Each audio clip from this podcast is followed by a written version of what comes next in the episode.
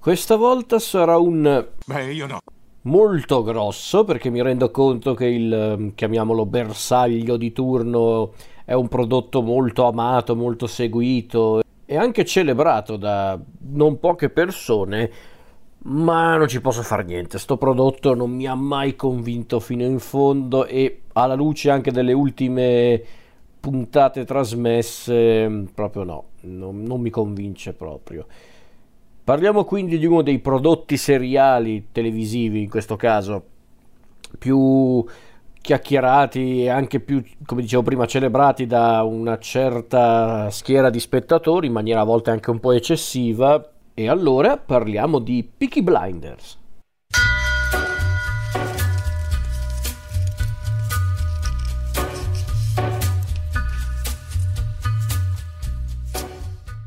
Peaky Blinders, serie televisiva britannica creata dallo sceneggiatore e regista Steven Knight, trasmessa dal 2013 fino a oggi, 2022, perché ci sono state diverse pause, diversi motivi per cui la serie è andata avanti così a lungo, lo dico perché la serie è composta solo da sei stagioni e a quanto pare da un film eh, che dovrebbero cominciare a, a, a preparare nel, durante il prossimo anno, nel 2023.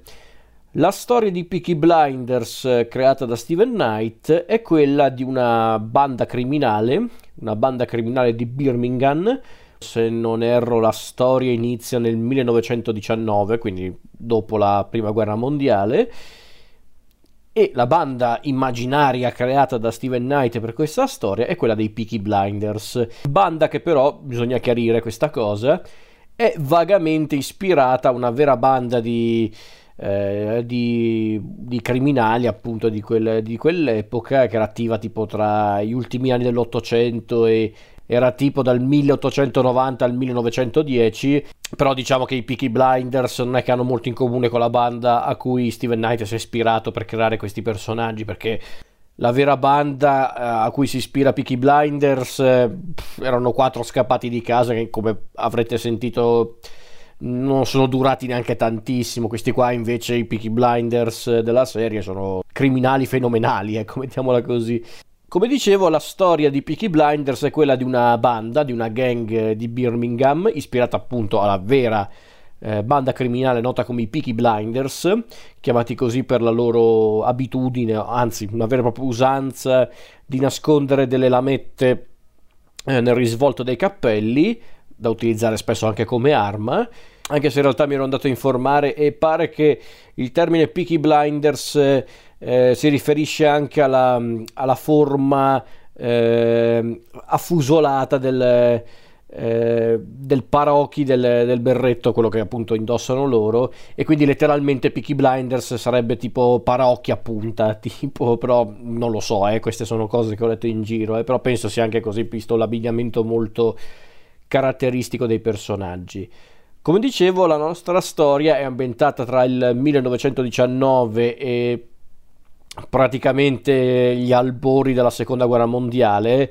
Fate conto che l'ultima stagione più o meno ambientata in quel periodo, proprio quando stava arrivando il fascismo, quando stava iniziando effettivamente la seconda guerra mondiale, Hitler stava diventando sempre più potente, quindi il periodo storico è questo.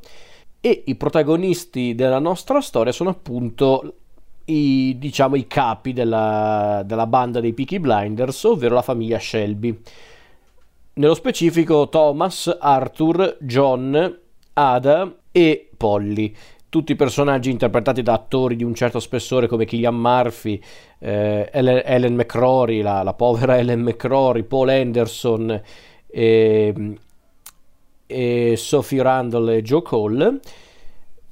Ecco, la storia appunto è quella di come i Peaky Blinders eh, da sem- semplice, da piccola banda criminale di Birmingham diventa sempre più potente, sempre più pericolosa segnando però ovviamente anche il destino di ciascuno di loro. E di fatto è questo il, il soggetto di Peaky Blinders, è proprio l'ascesa e la caduta della banda di Peaky Blinders con chiaramente un contesto storico ben preciso, quindi siamo proprio negli anni del, praticamente del proibizionismo, poi arriveremo a quelli della Grande Depressione, fino ad arrivare appunto agli anni antecedenti all'inizio della seconda guerra mondiale. Eh, nello specifico la nostra storia si concentra sul capofamiglia del, degli Shelby, nonché leader dei Peaky Blinders, ovvero Thomas, o come lo chiamano tutti Tommy Shelby, interpretato da Killian Murphy.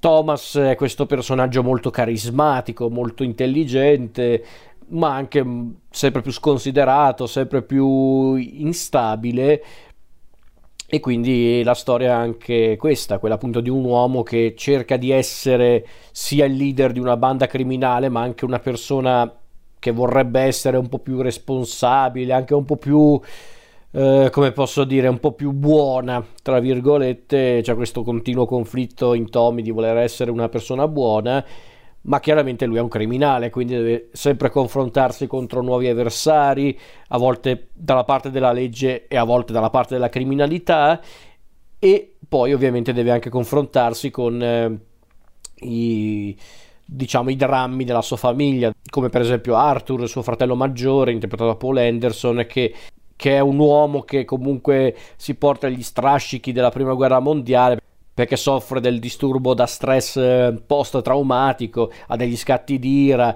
è incredibilmente violento, talvolta anche tendenze suicide, diciamo che dei fratelli Shelby è quello più segnato dalla guerra. Poi abbiamo appunto Polly, interpretata dalla grandissima e compianta Ellen McCrory, che è la zia di Tommy e degli altri fratelli Shelby, che diciamo è una sorta di tesoriera dei Peaky Blinders e anche forse il membro del, del gruppo ad essere più legata alle, mm, alle, radici della banda, ovvero le radici gitane, perché mm, appunto sono praticamente di origini gitane i nostri, i nostri protagonisti, vengono infatti indicati più e più volte come degli zingari, cosa che in parte sono anche.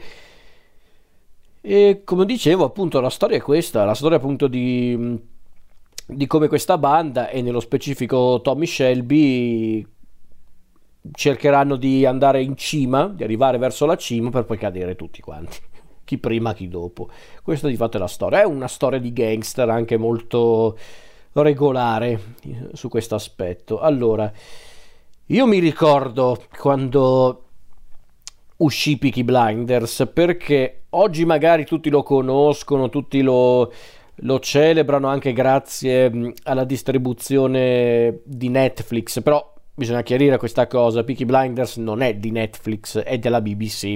Infatti bisogna chiarire questa cosa. All'inizio Peaky Blinders veniva trasmesso soltanto in Regno Unito tramite appunto la BBC, nello specifico credo sia la BBC 2, BBC One, comunque la BBC. Poi successivamente eh, fu credo acquistato eh, cioè in realtà neanche diciamo che si è creato un accordo con Netflix per la distribuzione al di fuori del Regno Unito ed ecco quindi che Peaky Blinders da lì ha avuto sempre più successo sul pubblico perché appunto era più facile recuperarlo adesso anche per un pubblico non inglese e piano piano è diventato un vero e proprio prodotto di culto nel vero senso del termine. Io mi ricordo quando guardai Peaky Blinders perché eh, mi ricordo che c'era questo sito di recensioni specializzato in eh, recensioni di serie tv, facevano proprio le recensioni di ogni singolo episodio, ma non solo delle serie tv di richiamo, ma proprio di, anche di quelle di nicchia, di quelle belle, ma che chiaramente non se le filava nessuno in Italia, quindi era un, era un bel sito, era un bel sito che presentava tante cose e ogni tanto questo sito proponeva degli articoli eh, in cui praticamente consigliavano dei prodotti sottovalutati o comunque poco considerati. Uno di questi articoli era dedicato proprio a Peaky Blinders, questa serie che era iniziata da poco, stiamo parlando del 2015 quando avevo letto questo articolo. Peaky Blinders allora aveva solo due stagioni sul groppone, quindi fu presentato come un prodotto gangster con appunto le, le classiche dinamiche dei film o comunque delle serie gangster nella recensione addirittura avevano fatto un confronto con un gioiellino televisivo che è Boardwalk Empire dell'HBO. Ho capito perché avevano fatto quel confronto, perché effettivamente il contesto storico e un po' il genere erano gli stessi. Eh, anche Boardwalk Empire parlava de- di storie di gangster, del proibizionismo e più o meno il periodo storico era lo stesso. Poi vedevo che nel cast di Peaky Blinders c'erano nomi quali Killian Murphy, eh, Ellen McCrory, Sam Neill, Tom Hardy, quindi pensavo, beh, caspita, recuperiamolo allora, potrebbe essere interessante. Ho recuperato le prime due stagioni in lingua originale perché chiaramente non erano ancora arrivate in Italia e non lo so ragazzi, già le prime due stagioni non è che mi convincevano fino in fondo, però lì per lì pensai, ok, non è un capolavoro, non è una roba eccezionale, però si fa guardare. Si fa guardare, si, si guarda volentieri. Però già allora c'erano tante cose che non mi convincevano e andando avanti con le stagioni mi sono reso conto che quelle cose erano molto, molto eh, pesanti per me. Perché allora, se vogliamo dirla tutta, quali sono i più grandi pregi di Peaky Blinders? Allora, ve lo dico, la confezione, la confezione è più che ottima, la fotografia, proprio anche come vengono impostate le inquadrature è un po' patinata eh, come serie, eh, bisogna essere onesti. A volte poi è anche una di quelle serie che gioca tanto su quei su quegli espedienti tecnici un po' facili per attirare il pubblico, quindi le scene a rallentatore, ehm, le scene, ripeto, esteticamente belle, ma che forse sono anche un po' fini a loro stesse, però posso anche capire che una cosa del genere può avere una sua attrattiva, non, non nego che anch'io in certi punti dicevo, caspita, che, che bella scena, bella da vedere. Poi, come giustamente molti hanno fatto notare, eh, ha una colonna sonora bellissima. E qui mi verrebbe da dire grazie al cavolo, te credo, in questa colonna sonora ci sono pezzi da 90 come Nick Cave, che peraltro la sigla principale di Peaky Blinders è proprio una delle canzoni di Nick Cave, Red Right Hand. Ma nella colonna sonora di Peaky Blinders, oltre a Nick Cave e ai Bad Seeds, ci sono anche Johnny Cash, Bo- David Bowie, eh, i Black Sabbath, i Joy Division e tanti altri ancora. Quindi mi verrebbe da dire anche grazie al cavolo che è bella la colonna sonora, prendi dai migliori, mi sembra logico. E poi ovviamente ci sono grandi attori in questa serie eh, spe- specialmente Killian Murphy, Ellen McCrory, eh, ma poi appunto altri attori come Paul Anderson, eh, Sam Neill, Annabelle Wallis, che vabbè ok, Annabelle Wallis è proprio un'attrice fenomenale, però qui funziona, Tom Hardy e tanti altri ancora, Natasha O'Keeffe, insomma, attori anche bravi per carità, capaci anche di elevare i loro personaggi che spesso sono poco interessanti e talvolta macchiettistici e qui arriviamo al punto, secondo me, davvero dolente di Peaky Blinders, ovvero è una serie con tanti difetti, ragazzi, e, e mi spiace che la gente non, non, vuole notarli questi difetti, che non vuol dire che devi disprezzare la serie necessariamente, cioè se tu sei un fan di Peaky Blinders va benissimo, almeno ammettilo che ha delle cose che non funzionano, e sono delle cose che proprio non mi piacciono, perché allora il problema di questa serie si può riassumere in due parole, un nome e un cognome, anzi, Steven Knight, perché allora... Steven Knight, ne avevo già parlato quando avevo parlato di Spencer, il film su Lady Diana. Steven Knight è sceneggiatore e regista, soprattutto sceneggiatore a dire il vero. Lui è bravo secondo me a concepire le storie, a creare un contesto e questa cosa si vede anche in Peaky Blinders ma quando si tratta di scrivere i dialoghi, soprattutto quello, e scrivere i personaggi, parliamone, perché Steven Knight ha scritto di tutto, ha scritto per Steven Frears, ha scritto la sceneggiatura della promessa dell'assassino, ehm, ha scritto un film che poi lui ha diretto che è Locke, che forse è la cosa più bella che Steven Knight ha fatto, quello con Tom Hardy eh, protagonista in macchina. Bel, bel, film tra l'altro se non l'avete mai visto fatelo ha scritto Allied di Robert Zemeckis ma anche eh, quel film del cacchio che poi ha diretto lui stesso che è Serenity, quello con eh, McConaughey e Anne Hathaway, film proprio orrendo tra l'altro. Poi appunto ha sceneggiato anche il film di Pablo Laren eh, Spencer, quello sulla di Diana, e poi ha fatto anche qualcosa in televisione come appunto Peaky Blinders, che è il suo prodotto più noto, e in Peaky Blinders ci sono proprio delle cose che non funzionano a livello di scrittura, perché allora i personaggi salvo pochissime eccezioni come appunto Tommy Shelby, eh, Ada, Polly, Alfie Solomons, eh, Lizzie, che peraltro Lizzie, Shelby e Natasha O'Keeffe sono una delle migliori scoperte della serie, secondo me lei come attrice già la conoscevo, ma qui davvero fantastica. Però al di là di questi personaggi che ho nominato, gli altri sono tutti stereotipi viventi. E non è che mi dà fastidio tanto questa cosa, eh, per carità, voi puoi anche partire da personaggi stereotipati, eh, da personaggi legati a determinati luoghi comuni, ma approfondiscimeli un po'. E non c'è questa cosa ma approfondiscili un po'. E chiariamoci, puoi anche partire da, da stereotipi, da, da, luoghi comuni per presentare dei personaggi, ma poi devi approfondirli, devi anche rendermeli un po' interessanti. E questa cosa non c'è in Peaky Blinders. Secondo me l'unica mm, cosa che funziona di questi personaggi sono gli attori scelti, perché la, la maggior parte dei personaggi sono tutti stereotipati, sono tutti... Eh, neanche davvero approfonditi, perché poi qui c'è un altro problema di Peaky Blinders, che ogni stagione ha solo 6 episodi e anche qui non lo vedo necessariamente come un difetto, ma Steven Knight deve sempre mettere 50 eventi in un'unica stagione e non si capisce più una mazza a un certo punto. Perché infatti poi la sceneggiatura di Peaky Blinders è molto enfatica, è molto sopra le righe. E anche qui non c'è niente di male in questo. Io mi guarderei anche una serie molto sopra le righe, molto passatemi il termine, tamarra, ok? Perché è un po' tamarro, eh, Peaky Blinders, dai, non si può negare.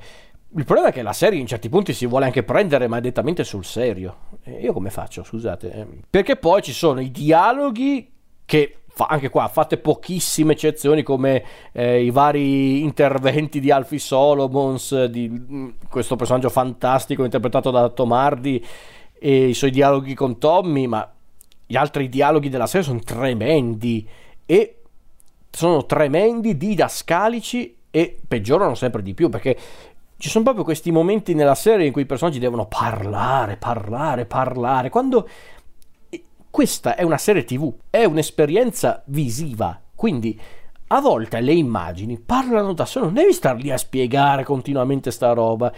Perché poi è anche una serie che vorrebbe far passare i nostri personaggi come eroici, affascinanti, quando sono di fatto tutti delle merde, perché sono tutti criminali, sono tutti che pensano soltanto ai loro interessi e sono immortali questa è un'altra cosa che mi ha dato sui nervi in Peaky Blinders, è una serie gangster ragazzi, se non dico di far fuori ogni protagonista per stagione, ma fai vedere anche un po' eh, che questi qua sono degli esseri umani, questi qua là, le superano tutte, l'unico personaggio rilevante, gli unici due personaggi rilevanti che muoiono cioè, se ci fate caso, nel cast principale sono solo due i personaggi rilevanti che muoiono. Tre, vabbè, ok, ma uno perché neanche per motivi di narrazione, ma perché purtroppo l'attrice è morta. È demenziale che in sei stagioni solo tre personaggi muoiano, perché per carità è una serie, ok. Non è che io voglio il realismo eh, in un racconto del genere, ok, ma dai anche l'impressione che questi qua possano morire. Questi qua scappano sempre a tutto, sono immortali, perché poi eh, questa peraltro è quella di Peaky Blinders, è la saga, perdonatemi il termine, ma rende l'idea, è la saga delle botte di culo, perché davvero questi qua riescono sempre a trionfare sugli antagonisti di turno, sulle situazioni avverse per colpi di fortuna impressionanti, perché non c'è soltanto un gioco di, eh, di strategie, di, eh, di, piani contorti, qui davvero a volte ci sono delle botte di fortuna impressionanti, perché dai, non è possibile, cioè io arrivato al... Um, al quarto appuntamento con Peaky Blinders, tipo la quarta stagione, ero lì che pensavo, sì, vabbè, però dai, cioè, cioè, ancora questi riescono ad uscirne illesi, com'è possibile? Cioè, hanno l'intero mondo contro di loro. Poi questi qua, i Peaky Blinders, sono questa banda che sicuramente hanno una, una, grande influenza sulla comunità. Sono molto temuti e rispettati, però sono anche quattro scappati di casa, nel senso, cioè questi qua mettono in ginocchio eh, la polizia, le altre bande criminali, la mafia italiana che teoricamente era molto più potente eh, di loro, cioè persino Churchill riescono a mettere all'angolo. Non è possibile, dai, ma chi sono questi? Non lo so, sono tutte cose che non mi fanno apprezzare Peaky Blinders, non così tanto. È una serie che mi, mi sono guardato volentieri, per carità, perché era bella da vedere, anche comunque tutto sommato anche molto sciolta, però ha tante cose che non funzionano e la gente continua a lodare questa serie senza però davvero approfondirla.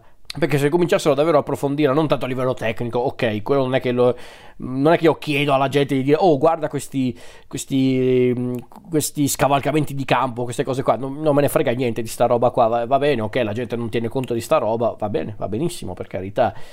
Però a livello di scrittura le cose si notano, eh. se una cosa non funziona, non funziona. Non è possibile, nel senso...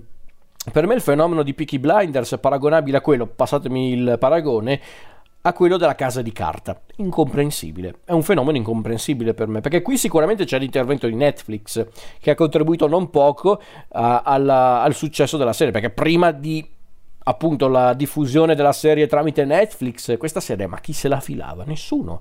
Soltanto chi aveva la BBC, chi, chi guardava la BBC e aveva visto questa serie con Killian Murphy, una serie gangster, perché vi assicuro che Peaky Blinders non è iniziato sin da subito ad essere una serie di grande richiamo dove tutti... Eh, eh, volevano parlare come i personaggi, vestirsi come i personaggi. No, no, assolutamente. Peaky Blinders era nato come un prodotto di nicchia che ha avuto sempre più successo. Questa cosa si nota anche tra una stagione e l'altra. Eh.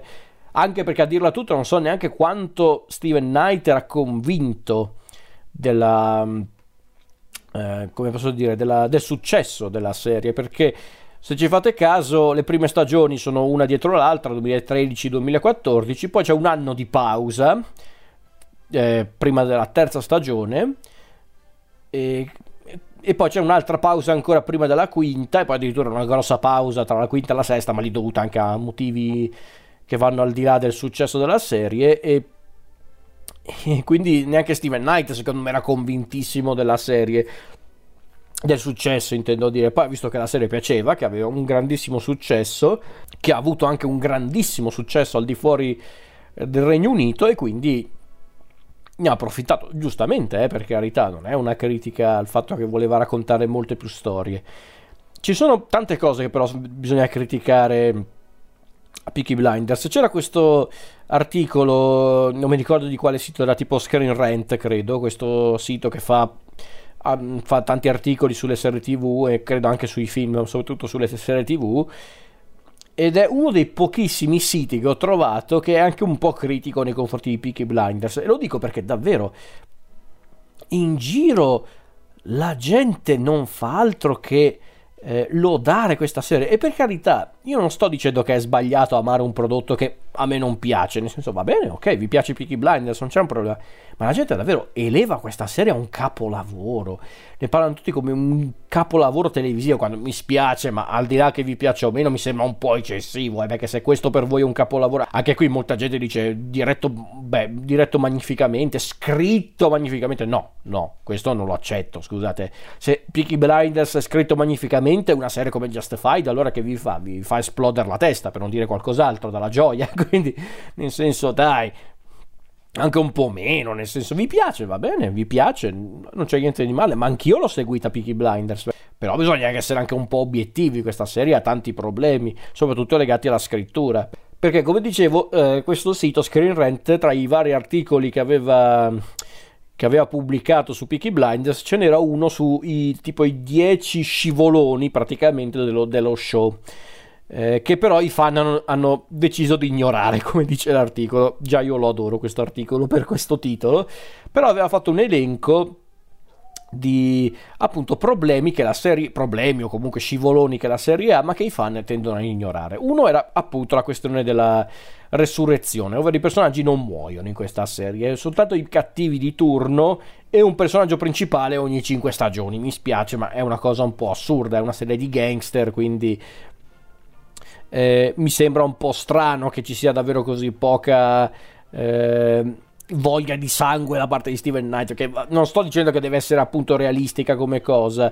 Eh, ok, vuoi anche giocare un po' su questo aspetto, va benissimo, ma una volta, due, non ogni singola stagione, ma mazza qualche personaggio, devi rendere questa storia anche un po' epica, un po' interessante, perché non è che questa è una serie di...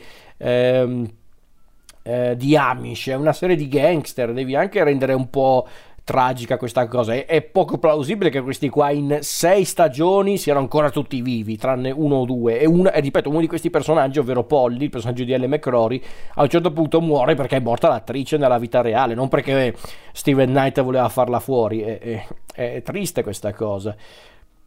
Poi sempre in questo articolo criticavano alcune cose come che c'erano poche sparatorie, poche scene d'azione. Lì già sono un po' meno d'accordo. In realtà c'è un po' d'azione, dipende però dai casi. Per esempio nell'ultima stagione effettivamente ci sono poche sparatorie, poche scene dinamiche, ma perché lì chiaramente c'è stata la pandemia in mezzo, quindi possono permettersi meno cose probabilmente, a livello produttivo intendo dire, e a livello pratico. Poi qualcuno aveva anche scritto nell'articolo che le figure femminili erano meno valorizzate. Qui non sono per niente d'accordo, anzi io credo che i personaggi femminili siano quelli meglio valorizzati nella serie Polly, eh, Grace, Ada. Ehm, eh, Lizzy, ma per dire anche mm, andando più in là, tipo nell'ultima stagione, come per esempio il personaggio di Amber Anderson, ovvero Diana Mitford, sono tutte figure femminili molto eh, affascinanti non solo per, per, l'aspetto estetico, ma proprio affascinanti anche come carattere, come psicologia. Quindi, quindi su quello non sono per niente d'accordo. Poi qualcuno ha detto che la serie è tutta incentrata su Tommy Shelby, è un eh, Tommy Shelby show. Vero, è vero, per carità, però è anche il protagonista, mi vorrebbe dire grazie al cavolo. Qualcuno ha criticato anche la struttura di ogni stagione identica. E per un po' è vero, è stato così. non è necessariamente un problema per me perché pur sempre una serie TV. Però forse anche lì una variazione ogni tanto ci può anche stare. E, ehm, e questa cosa, per esempio, si nota nelle prime stagioni. Infatti, onestamente, la mia preferita tra le stagioni è quella.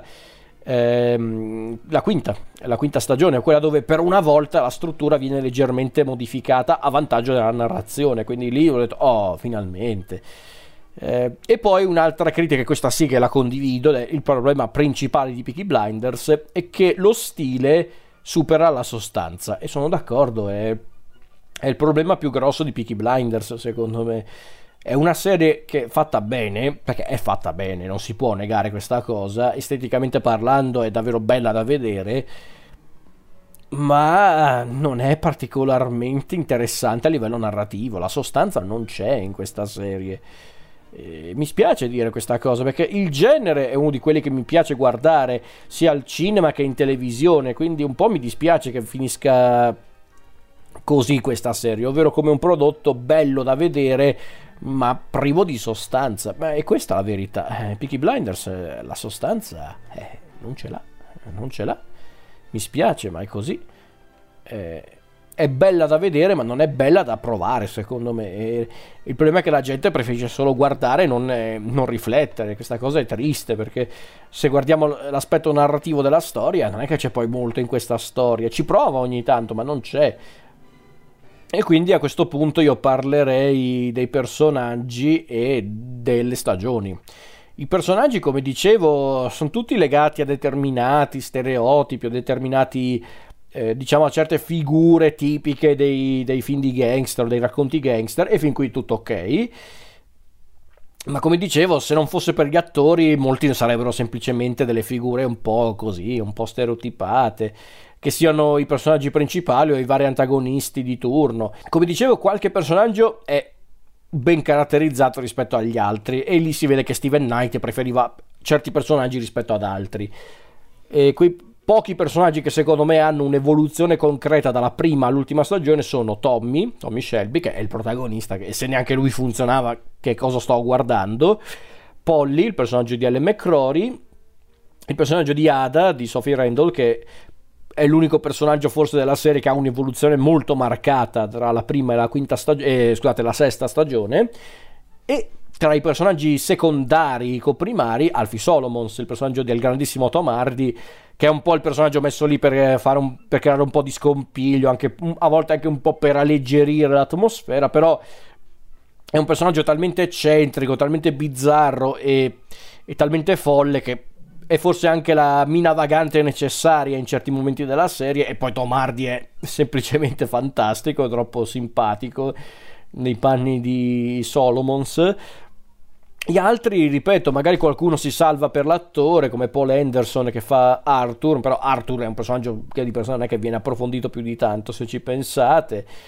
Poi mi è piaciuta tanto Natasha O'Keeffe nei panni di Lizzie, anche lei è un personaggio che comunque ha un'evoluzione interessante nel corso della serie, poi Natasha O'Keeffe è molto brava e, e oltre ad essere bellissima secondo me, ma di questo poi parleremo più in là. E poi ci sono anche attori di un certo spessore a fare spesso i, i vari antagonisti, i vari avversari dei Peaky Blinders, tra cui per esempio il primo vero antagonista che è il personaggio di Sam Neill, Campbell, questo poliziotto irlandese che vuole appunto, vuole appunto distruggere i Peaky Blinders.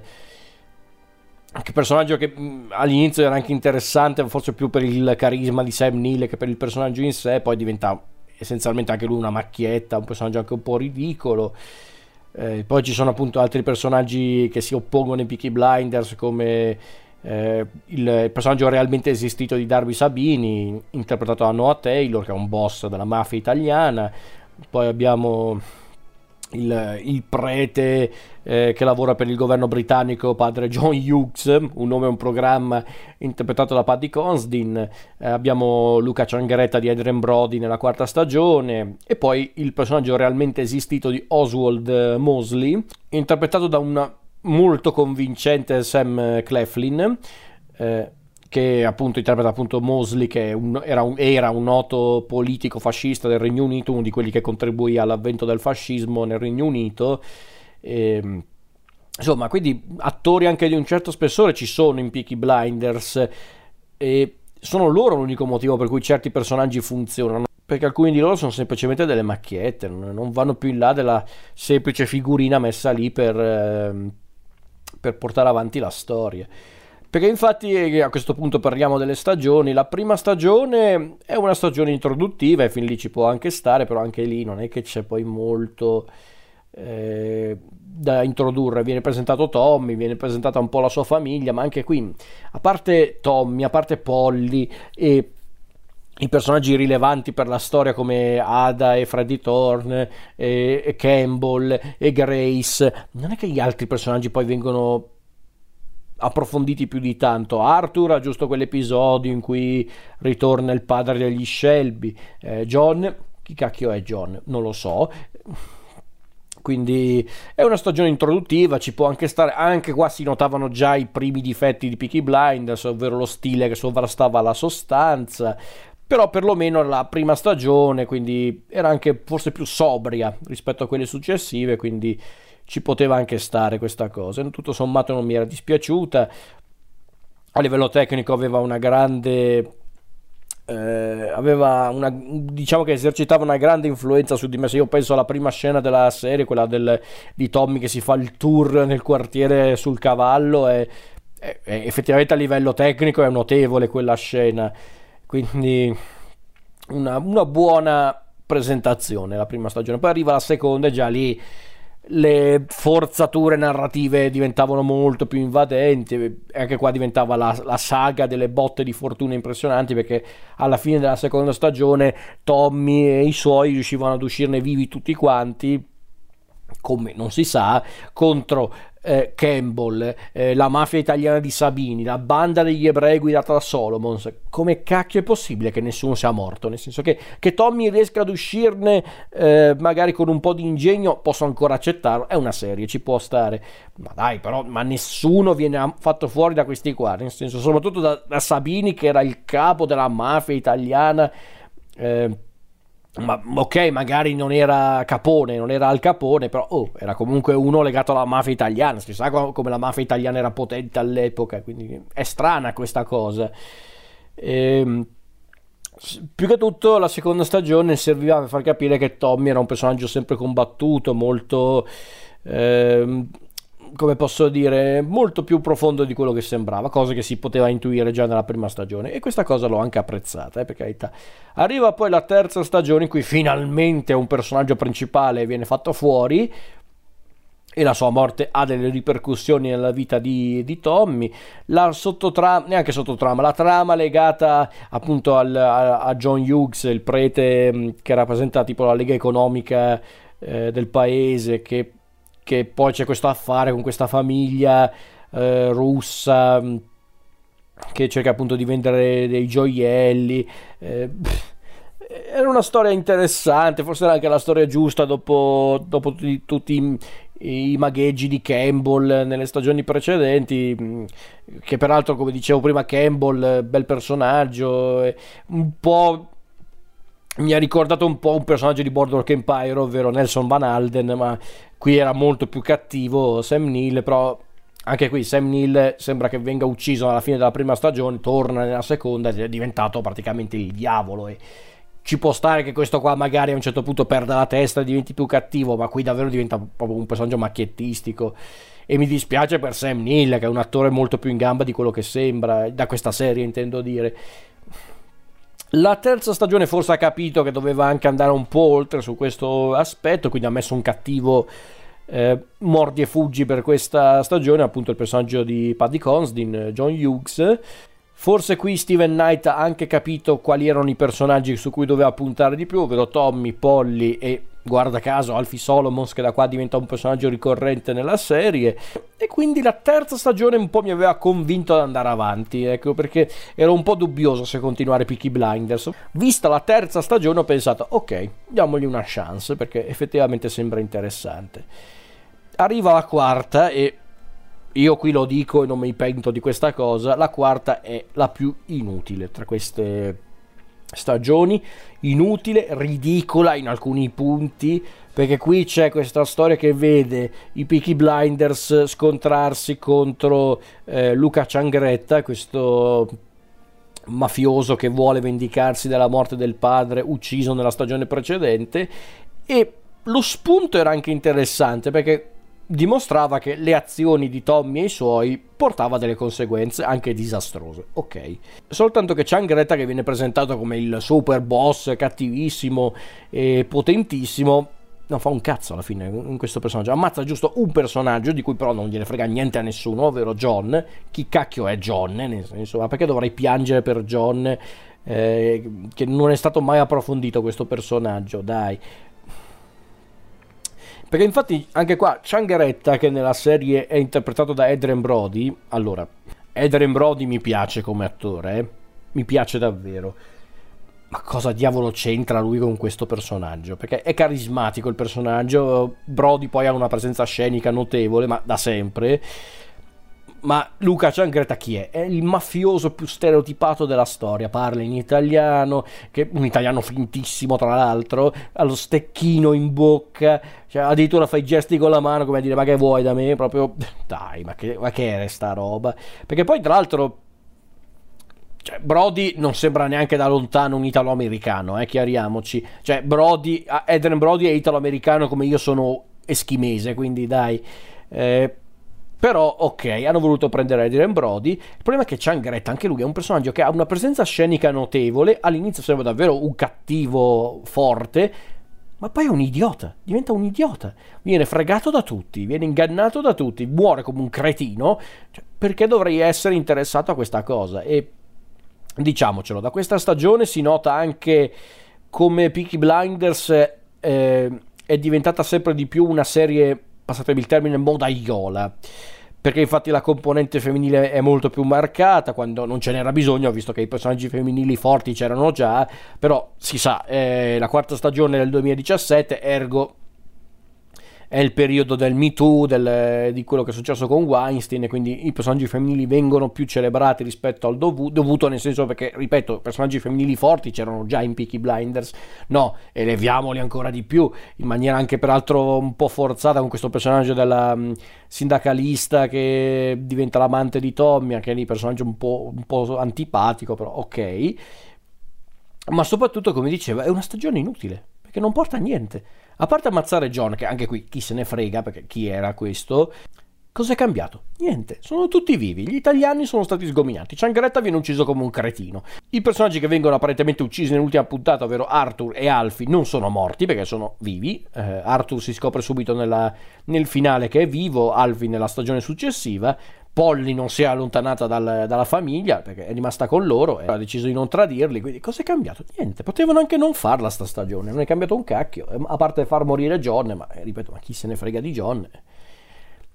Arriviamo alla quinta stagione in cui, ripeto, io ero un po' inacidito dalla stagione precedente, però ho visto la quinta stagione e mi sono detto, oh, finalmente perché finalmente i Peaky Blinders subiscono gli effetti della storia, si beccano le conseguenze del martedì nero, del, della Grande Depressione, il crollo della borsa di Wall Street, finalmente c'è un personaggio che non possono neanche uccidere a livello storico che è Mosley, perché Mosley è un personaggio reale, quindi è ovvio che non possono ammazzarlo, il fascismo non lo possono fermare, finalmente i Peaky Blinders sono in difficoltà e vengono addirittura sconfitti alla fine della stagione. Quindi io dicevo, oh, finalmente, per una volta, nel senso era era demenziale che questi qui continuassero a trionfare su tutti. Nel senso, poi qui, in questa stagione in cui ci sono eh, eh, eh, i piani di Mosley, i Billy Boys, che poi tra l'altro non si è più saputo nulla dei Billy Boys, ok, i Billy Boys, tutti i complotti, gli accordi di,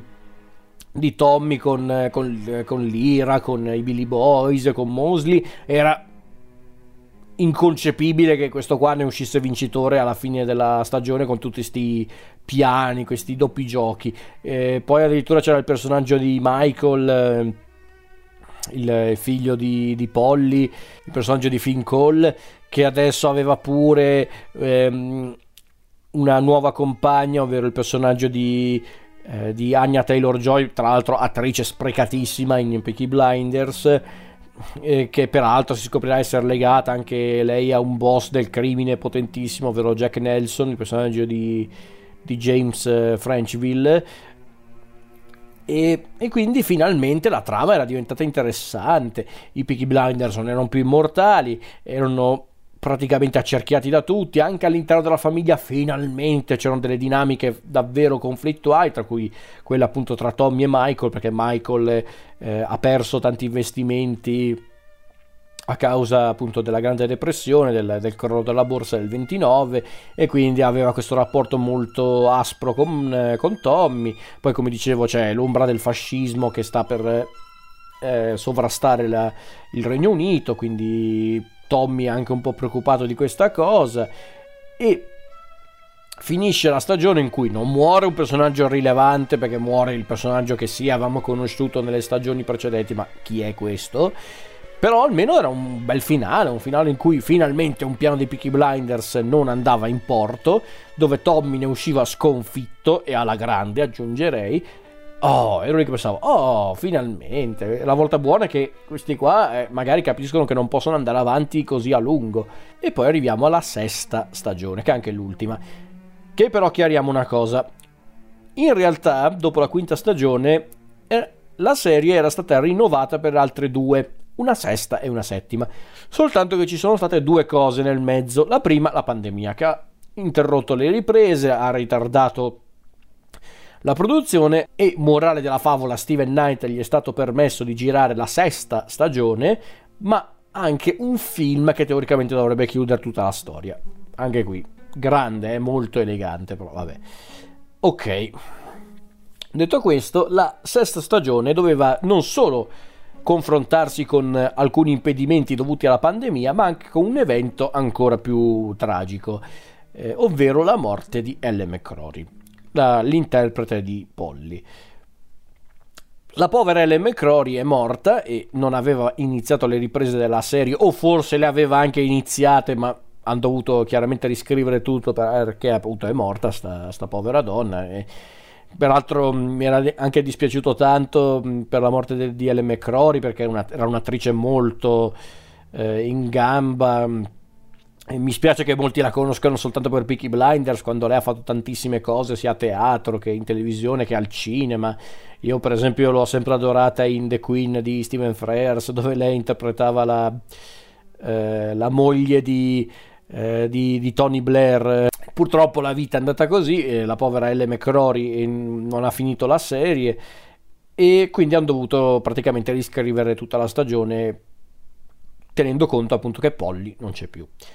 Allora, innanzitutto qui ci sono tutti gli elementi peggiori di Peaky Blinders portati all'estremo. Poi, lo so, non è facile quando il membro di un cast muore all'improvviso e tu devi accettare questa cosa. Ok, me ne rendo conto. La povera Ellen McCrory era morta e quindi dovevano riscrivere un po' la storia. Allo stesso tempo però dovevano anche rendere concreta la l'assenza di Polly senza neanche mancare di rispetto a Ellen McCrory. Ok. Mi spiace, per me c'è una pessima gestione riguardo a Polly e un pessimo omaggio alla McCrory. Perché scopriamo all'inizio della stagione che Polly è stata uccisa eh, dall'Ira come ripicca per l'attentato fallito a Mosley dell'ultima, dell'ultima stagione, della stagione precedente. Che lì c'eravamo fatti tanti film mentali su come era successo, com'è che era fallito il, il, l'attentato di Mosley, che sono certo che hanno riscritto quella parte lì, perché è palese che l'attentato a Mosley era fallito perché c'erano stati dei piani dietro le quinte di Michael e della sua nuova moglie Gina, con magari anche la complicità di Jack Nelson che non era ancora una figura concreta nella quinta stagione, c'è stata questa cosa, hanno riscritto completamente la storia, dicendoci che è stata l'ira a impedire eh, appunto l'attentato a Mosley e di conseguenza per ripicca hanno ucciso Polly per far capire a Tommy che lui non è potente, lui non è il leader assoluto e deve accettare questa cosa. Ok, già questa cosa per me non, non, mi sembrava proprio l'ideale, onestamente. Perché, perché poi, tra l'altro, Peaky Blinders ha un espediente narrativo molto frequente, ovvero il salto temporale. Un anno dopo, quattro anni dopo. Questa stagione, la, l'ultima, la sesta, ha un salto temporale a inizio di quattro anni. Ma perché non far morire Polly durante quei quattro anni per cause naturali, per una malattia? Sarebbe stato molto più sensato che farla fuori così, in maniera proprio indegna e neanche tra l'altro molto sensata a livello narrativo. Non mi sembra neanche molto... Ehm, non mi sembra neanche molto rispettoso nei confronti di Ellen McCrory nel senso fai, una, fai un, un, omaggio eh, per carità ci sta assolutamente poveraccia nel senso è, è, morta all'improvviso. Peraltro il suo personaggio era molto importante all'interno della storia ed era forse uno dei pochi personaggi davvero sfaccettati di Peaky Blinders. Concediamogli un omaggio mi sembra sensato. Ma non così ma non fatta fuori così dai. Perché poi hanno creato parte della storia su appunto Polly morta che, vabbè eh, tutta la parte esoterica delle maledizioni dei, dei zingari, vi prego, ma che è sta roba? Eh, ma poi anche prendere proprio Michael, questo personaggio, e trasformarlo in questo, questa cosa qua che è diventata nell'ultima stagione, proprio non lo so. Secondo me c'è stata proprio una pessima gestione del, di, di, Polly e di conseguenza un pessimo omaggio nei confronti della McRory, secondo me almeno. Poi, sei episodi come tutte le altre stagioni, ok soltanto che tutto è eccessivamente diluito e sopra le righe. Ci sono troppe cose, come al solito, cose che peraltro verranno presentate nel film a quanto pare, perché per esempio io non capisco che cosa serviva chiamare Steven Graham per fare il personaggio di Aiden Stagg questo personaggio che sembra anche interessante ma che non ha avuto senso all'interno della serie credo che sarà nel, nel film eh, programmato da Steven Knight perché altrimenti non me lo spiego e anche qui l'atmosfera molto sopra le righe tipica di Peaky Blinders va a dei livelli a volte ridicoli perché la parte in cui c'è appunto il personaggio di Steven Graham eh, Stag che psicanalizza Arthur sul momento cioè, ma che è sta roba dai nel senso non, non, è didascalico da far schifo sta roba qua perché sempre lì a spiegare ogni cosa. È una serie, si vede la serie, fai parlare le immagini. Eh. Alla fin fine è un po' come il cinema, fai parlare le immagini. No, devi sempre star lì a parlare, a parlare. Che poi anche qui, questo qua psicanalizza Arthur, ma, ma lo sappiamo che Arthur è scoppiato, nel senso l'abbiamo visto in in sei stagioni farsi come una pigna, eh, picchiare chiunque, ma che cosa dobbiamo sapere ancora di questo personaggio? Che sta per, che sta per diventare un paccabestia, lo è già, nel senso basta. Quindi quelle parti lì, ma anche tutta la sottotrama esoterica legata alle maledizioni degli zingari. Ma che è sta roba? Nel senso, ma che me frega? E poi adesso ve ne uscite con il fatto che questi qua sono di origini zingare, di origini gitane, ma nel senso, fosse stata una cosa presentata più e più volte nel corso della serie, ancora ancora c'è per carità questo aspetto, ma a parte per il personaggio di Polly, non è che gli altri sembravano così legati alle tradizioni, dai. Eh, e poi diciamocelo, Peaky Blinders in certi punti è, è praticamente una telenovela, eh? dai tradimenti, le incomprensioni, i doppi giochi, eh, i complotti. Qui addirittura il clima da telenovela esplode con il figlio segreto di Tommy, ma anche qui, ma siete seri? Ma davvero, ma siete seri? Peraltro, figlio avuto neanche con un personaggio che abbiamo incontrato nella serie, non durante un evento che abbiamo visto nella serie, ancora prima della serie. Ma perché? No, lo so perché, perché questo personaggio avrà un'importanza eh, evidentemente cruciale nel film. Ma che me frega del film? È proprio questo il punto. Poi, secondo me, la recitazione è peggiorata tanto, eh. E i dialoghi sono diventati ancora più didascalici del solito. Eh, quando a volte le immagini, ripeto, parlerebbero da sole. C'è questo esempio che mi sono portato proprio in testa del, della sedia bruciata eh, nel camino, una, la sedia della defunta figlia di, eh, di Tommy e, e Lizzy, bruciata nel camino. Tu spettatore, se hai seguito la serie, sai cosa vuol dire quella scena? Sai che è un momento molto importante? No. Lì c'è Tommy che parla, ho bruciato la sedia perché... Ma l'abbiamo capito perché hai bruciato questa sedia, ma cosa parli? I dialoghi sono tremendi in Peaky Blinders, ragazzi, è inutile dire che, che non è così, eh, dai. E poi, ripeto, troppa roba per soli sei episodi, personaggi inesistenti, tanto che sono più interessanti i cattivi degli stessi protagonisti. Mi interessava più vedere quello che faceva Mosley e sua moglie mm, eh, Diana Mitford, Jack Nelson, un personaggio che appare poco, ma diamine se ha una presenza carismatica. E anche qui sono tutti personaggi che immagino torneranno nel film. Perché poi, tra l'altro, questi personaggi non hanno neanche una conclusione. Allora, perché allora, che Mosley e, e moglie non avrebbero avuto chissà quali ripercussioni, l'avevo intuito perché sono personaggi reali, quindi chiaro, non potevano ehm, avere un grande eh, ruolo nel finale della serie, assolutamente. Il fatto che loro se ne vadano con una sorta di nulla di fatto ha senso anche a livello storico. Però Jack Nelson e sua figlia Gina immagino torneranno anche nella prossima stagione, visto che sono anche legati a Michael, quindi ok. Però davvero è assurdo che arrivati all'ultima stagione mi interessa più vedere i cattivi che i protagonisti. Perché secondo me neanche Killian Murphy ne poteva più. Proprio, molti dicono, eh ma guarda come rende Tommy cadaverico, impassibile. Secondo me, secondo me semplicemente Murphy non ne poteva più. Eh. Qui non è semplicemente uno che mostrava un uomo morto dentro. Qui proprio Murphy voleva proprio andarsene via perché secondo me non ce la faceva più. C'ha anche ragione questo qua dopo sei, a- sei, anni, anche di più, magari potrebbe anche fare altro che questo qua con il, il basco e, e, che non fa altro che parlare, parlare, parlare. Ma chi cacchio sei? Umberto Eco, dai, nel senso, dai, per dire. Perché poi tutto si conclude con un finale che non ha l'enfasi richiesta.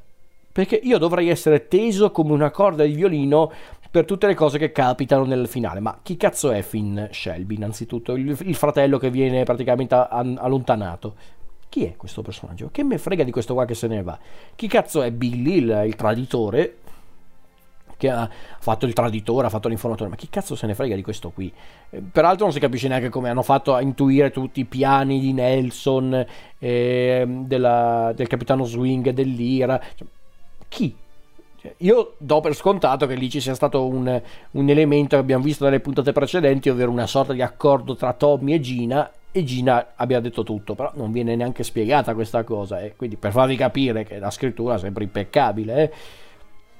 perché anche qui eh, i Peaky Blinders ne escono trionfanti, non muore nessuno, neanche stavolta, e dai, ma dai, ma che io, perché dovrei emozionarmi per sto finale dove questi qua ancora ne escono a testa alta, dai. Perché ci sarebbero anche delle scene di per sé forti e, anche emozionanti. La scena d'addio tra Tommy e il figlio Charlie dovrebbe essere emozionante, ma io sto figlio non, non lo conosco, non l'abbiamo mai conosciuto, non abbiamo mai visto il rapporto con il padre o con la madre, con Lizzie. Poi appunto personaggi che sembravano importanti durante la stagione, tipo Michael e Gina, a un certo punto spariscono, quindi che me frega di questi qua a un certo punto. Eh, anche qui approfondisci questi personaggi, perché sennò anche il confronto finale tra Tommy e Michael non è emozionante per me.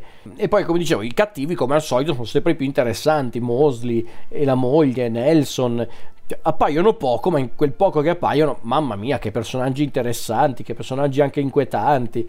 Eh, quindi dai, non si può. Eh, e la puntata finale davvero non mi bastano momenti anche fenomenali, tipo la sparatoria notturna tra Arthur eh, e altri Peaky Blinders contro il capitano Swing e altri membri dell'Ira nella notte con la nebbia. Eh, che è una roba molto alla Brian De Palma, eh, però bella, eh, per carità, ma anche l'ultima chiacchierata tra Tommy ed Alfie Solomons, sono anche scene belle, eh, momenti fo- anche fenomenali, ma non mi bastano a salvare l'ennesimo episodio fatto di forzature e immortalità a palate, perché dai. E poi c'è un finale che secondo me è anche inconcludente, perché, cioè, lì per lì pensavo, ok, ci sono state forzature, ci sono state cose assurde, però finalmente vediamo Tommy che se ne va. Tommy finalmente ha perso, ha, fa- ha finito. E invece no, scopriamo che addirittura nel finale l'unica cosa, secondo me, davvero brillante di questa stagione, ovvero che Tommy stava per morire per cause naturali, per la tubercolosi, Oh, io dicevo, oh, che bello, nel senso uno che non è stato ammazzato da nessuno, dalla mafia italiana, dai Billy Boys, che tra l'altro i Billy Boys chissà che fine hanno fatto, vabbè, dalla banda di Alfie Solomons, da, da Ciangretta, da, da, dallo stesso governo britannico, eh, dai fascisti, e muore per una causa naturale, peraltro legata alla morte della figlia. Oh, io dicevo, oh dai, finalmente un guizzo interessante. No, ovviamente non è neanche malato Tommy, scopre che anche lì c'era un complotto. Ma perché? Anche qui, se questa cosa è stata fatta per preparare il film, io vi dico andate a cagare, perché il film dovrebbe essere un'aggiunta, non il finale. Perché allora ditelo, è il finale, non dite che questa è l'ultima stagione, ergo è il finale della serie, dite che il film è il vero finale, perché se no io non ci capisco niente.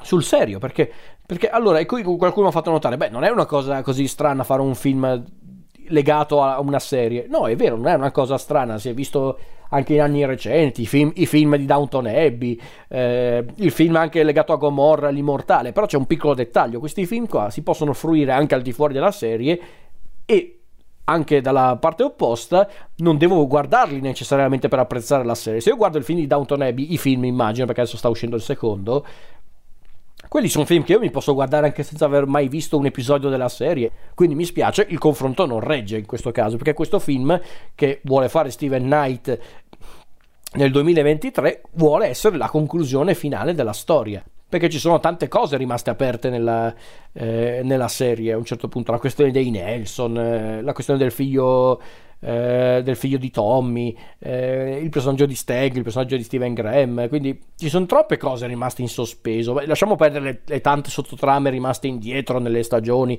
Eh, Sabini che voleva vendicarsi di Tommy. I Billy Boys, lasciamo perdere tutta sta roba qua perché non, non le vedremo più ste robe qua chiaramente, però anche qui cioè, non puoi neanche fare un racconto seriale così ricco, così affascinante se neanche riesci a reggere tutte le trame, nel senso vabbè dai, no mi spiace, perché poi tra l'altro io guardando anche quest'ultima stagione ho pensato a una cosa che io ho sempre eh, tenuto in conto guardando Peaky Blinders, ovvero non poteva essere un film. Davvero. In fin dei conti, Peaky Blinders poteva essere un film.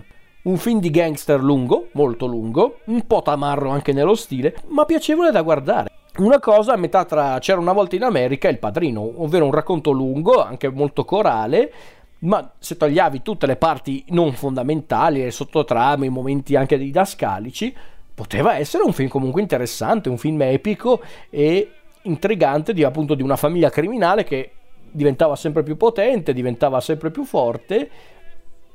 E avevi un film, davvero, se ci fate caso, se prendete tutti gli episodi trasmessi, tagliate le parti non fondamentali, le scene più buttate lì così anche solo per fare un po' i fenomeni con la macchina da presa, davvero potevate fare un film di tre ore, tre ore e mezza, quindi un po' lunghino per carità, ma era un film gangster interessante, un po', un po tamarro ma interessante. No, dobbiamo fare una serie dove però non sappiamo come scrivere una serie. Perché ragazzi, ripeto, mi sta bene che a voi piaccia Peaky Blinders e non sto dicendo che è sbagliato che voi apprezzate Peaky Blinders. Io stesso guardo serie TV persino peggiori di Peaky Blinders e me le guardo tranquillamente per rilassarmi, eh, sia chiaro. Però bisogna anche essere un po' obiettivi eh, su queste cose. Peaky Blinders non è scritto bene. Peaky Blinders non è scritto bene. Peaky Blinders non è un capolavoro. Vi può piacere, potete considerarla una delle vostre serie preferite, liberissimi, ma non è un capolavoro, no. Perché se questo è un capolavoro televisivo, allora io visto che qualcuno l'ha nominato anche per fare un confronto, allora Boardwalk Empire cos'è? È la Bibbia della, della televisione, allora, nel senso, dai. Vabbè, visto che l'ho tirata un po' per le lunghe, la mia conclusione finale su Peaky Blinders. È una serie che ho guardato volentieri, non dico di no, perché, ripeto, se l'ho vista fino alla fine vuol dire che comunque qualcosa che mi interessava c'era. Non l'ho disprezzata in tutto, ripeto, a livello tecnico è molto valida, è molto interessante. A livello narrativo per me è un pianto, però, chiariamoci, in certi punti è davvero pessima per come è scritta. Ripeto, io posso anche apprezzare il lavoro degli attori, perché sono quasi tutti molto bravi Posso apprezzare anche il tentativo di Steven Knight di fare un racconto, passatemi il termine, epico legato ai gangster, con anche una cornice storica molto affascinante, ma mm, bisogna anche saperlo fare per davvero. Eh, cioè, paradossalmente Peaky Blinders funziona quando si ricollega più alla storia che alla parte di finzione. È assurda sta cosa, perché da una parte viene da dire, ma scusa, tu hai voluto mettere un po' di finzione all'interno di un contesto storico, ma gioca con questa cosa, nel senso fai come Boardwalk Empire, però Boardwalk Empire riusciva a rendere questo incontro tra la finzione e la realtà molto elegante, anche molto interessante. Peaky Blinders no, perché quando c'erano le parti eh, legate alle sottotrame, alle cose inventate di sana pianta, dopo un po' che palle, dopo un po' che rottura di scatole. E mi spiace perché gli attori sono anche bravi, Murphy, eh, la McCrory, Anderson, Tom Hardy, Natasha O'Keefe, Finn Cole, eh, Sam Cleflin, eh, Amber Anderson, James Frenchville, ehm, ehm Aiden Gillen che interpreta un personaggio anche qui, ma chi se ne frega di questo qua, però ok. Ehm, ma per dire anche Charlotte Riley in un piccolo ma interessante ruolo nella seconda e quarta stagione, insomma ci sono attori molto validi in questa serie e sono loro secondo me anche il motivo per cui bisognerebbe guardarsi Peaky Blinders, non tanto per la scrittura e non tanto per la storia in sé, perché questa storia a livello proprio narrativo è, è, è piena di forzature e di robe cioè, mi verrebbe da dire che è un continuo Deus Ex Machina la storia di Peaky Blinders. Magari quello no, ok. Però siamo lì, eh, comunque, perché in certi punti davvero non capisco come questi qua siano arrivati vivi tutti quanti alla sesta stagione. Quindi, per farla breve, Peaky Blinders è stato piacevole da guardare? Sì. Lo consiglio? Non lo so, onestamente sì, immagino di sì, però io vi consiglierei di guardarlo per davvero, non, non, di non rimanere solo ammagliati dalla tecnica, dall'estetica e dal carisma degli attori, ma anche di vedere la storia. E, e la storia, mi spiace, non è sto granché. Tutto qui.